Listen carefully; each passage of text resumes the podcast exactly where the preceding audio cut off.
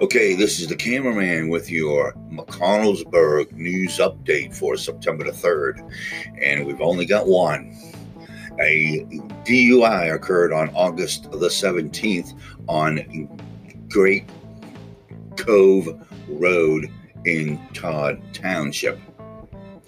nineteen-year-old Logan Kaiser of Berkeley Springs, West Virginia, was arrested for D U I and underage drinking.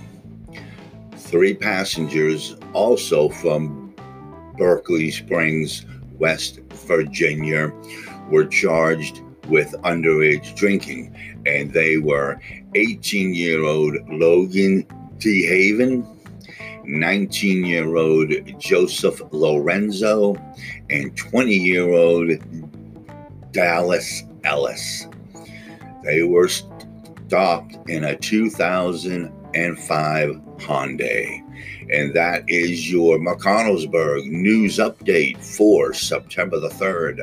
This is the cameraman reporting for the Bedford County Free Press.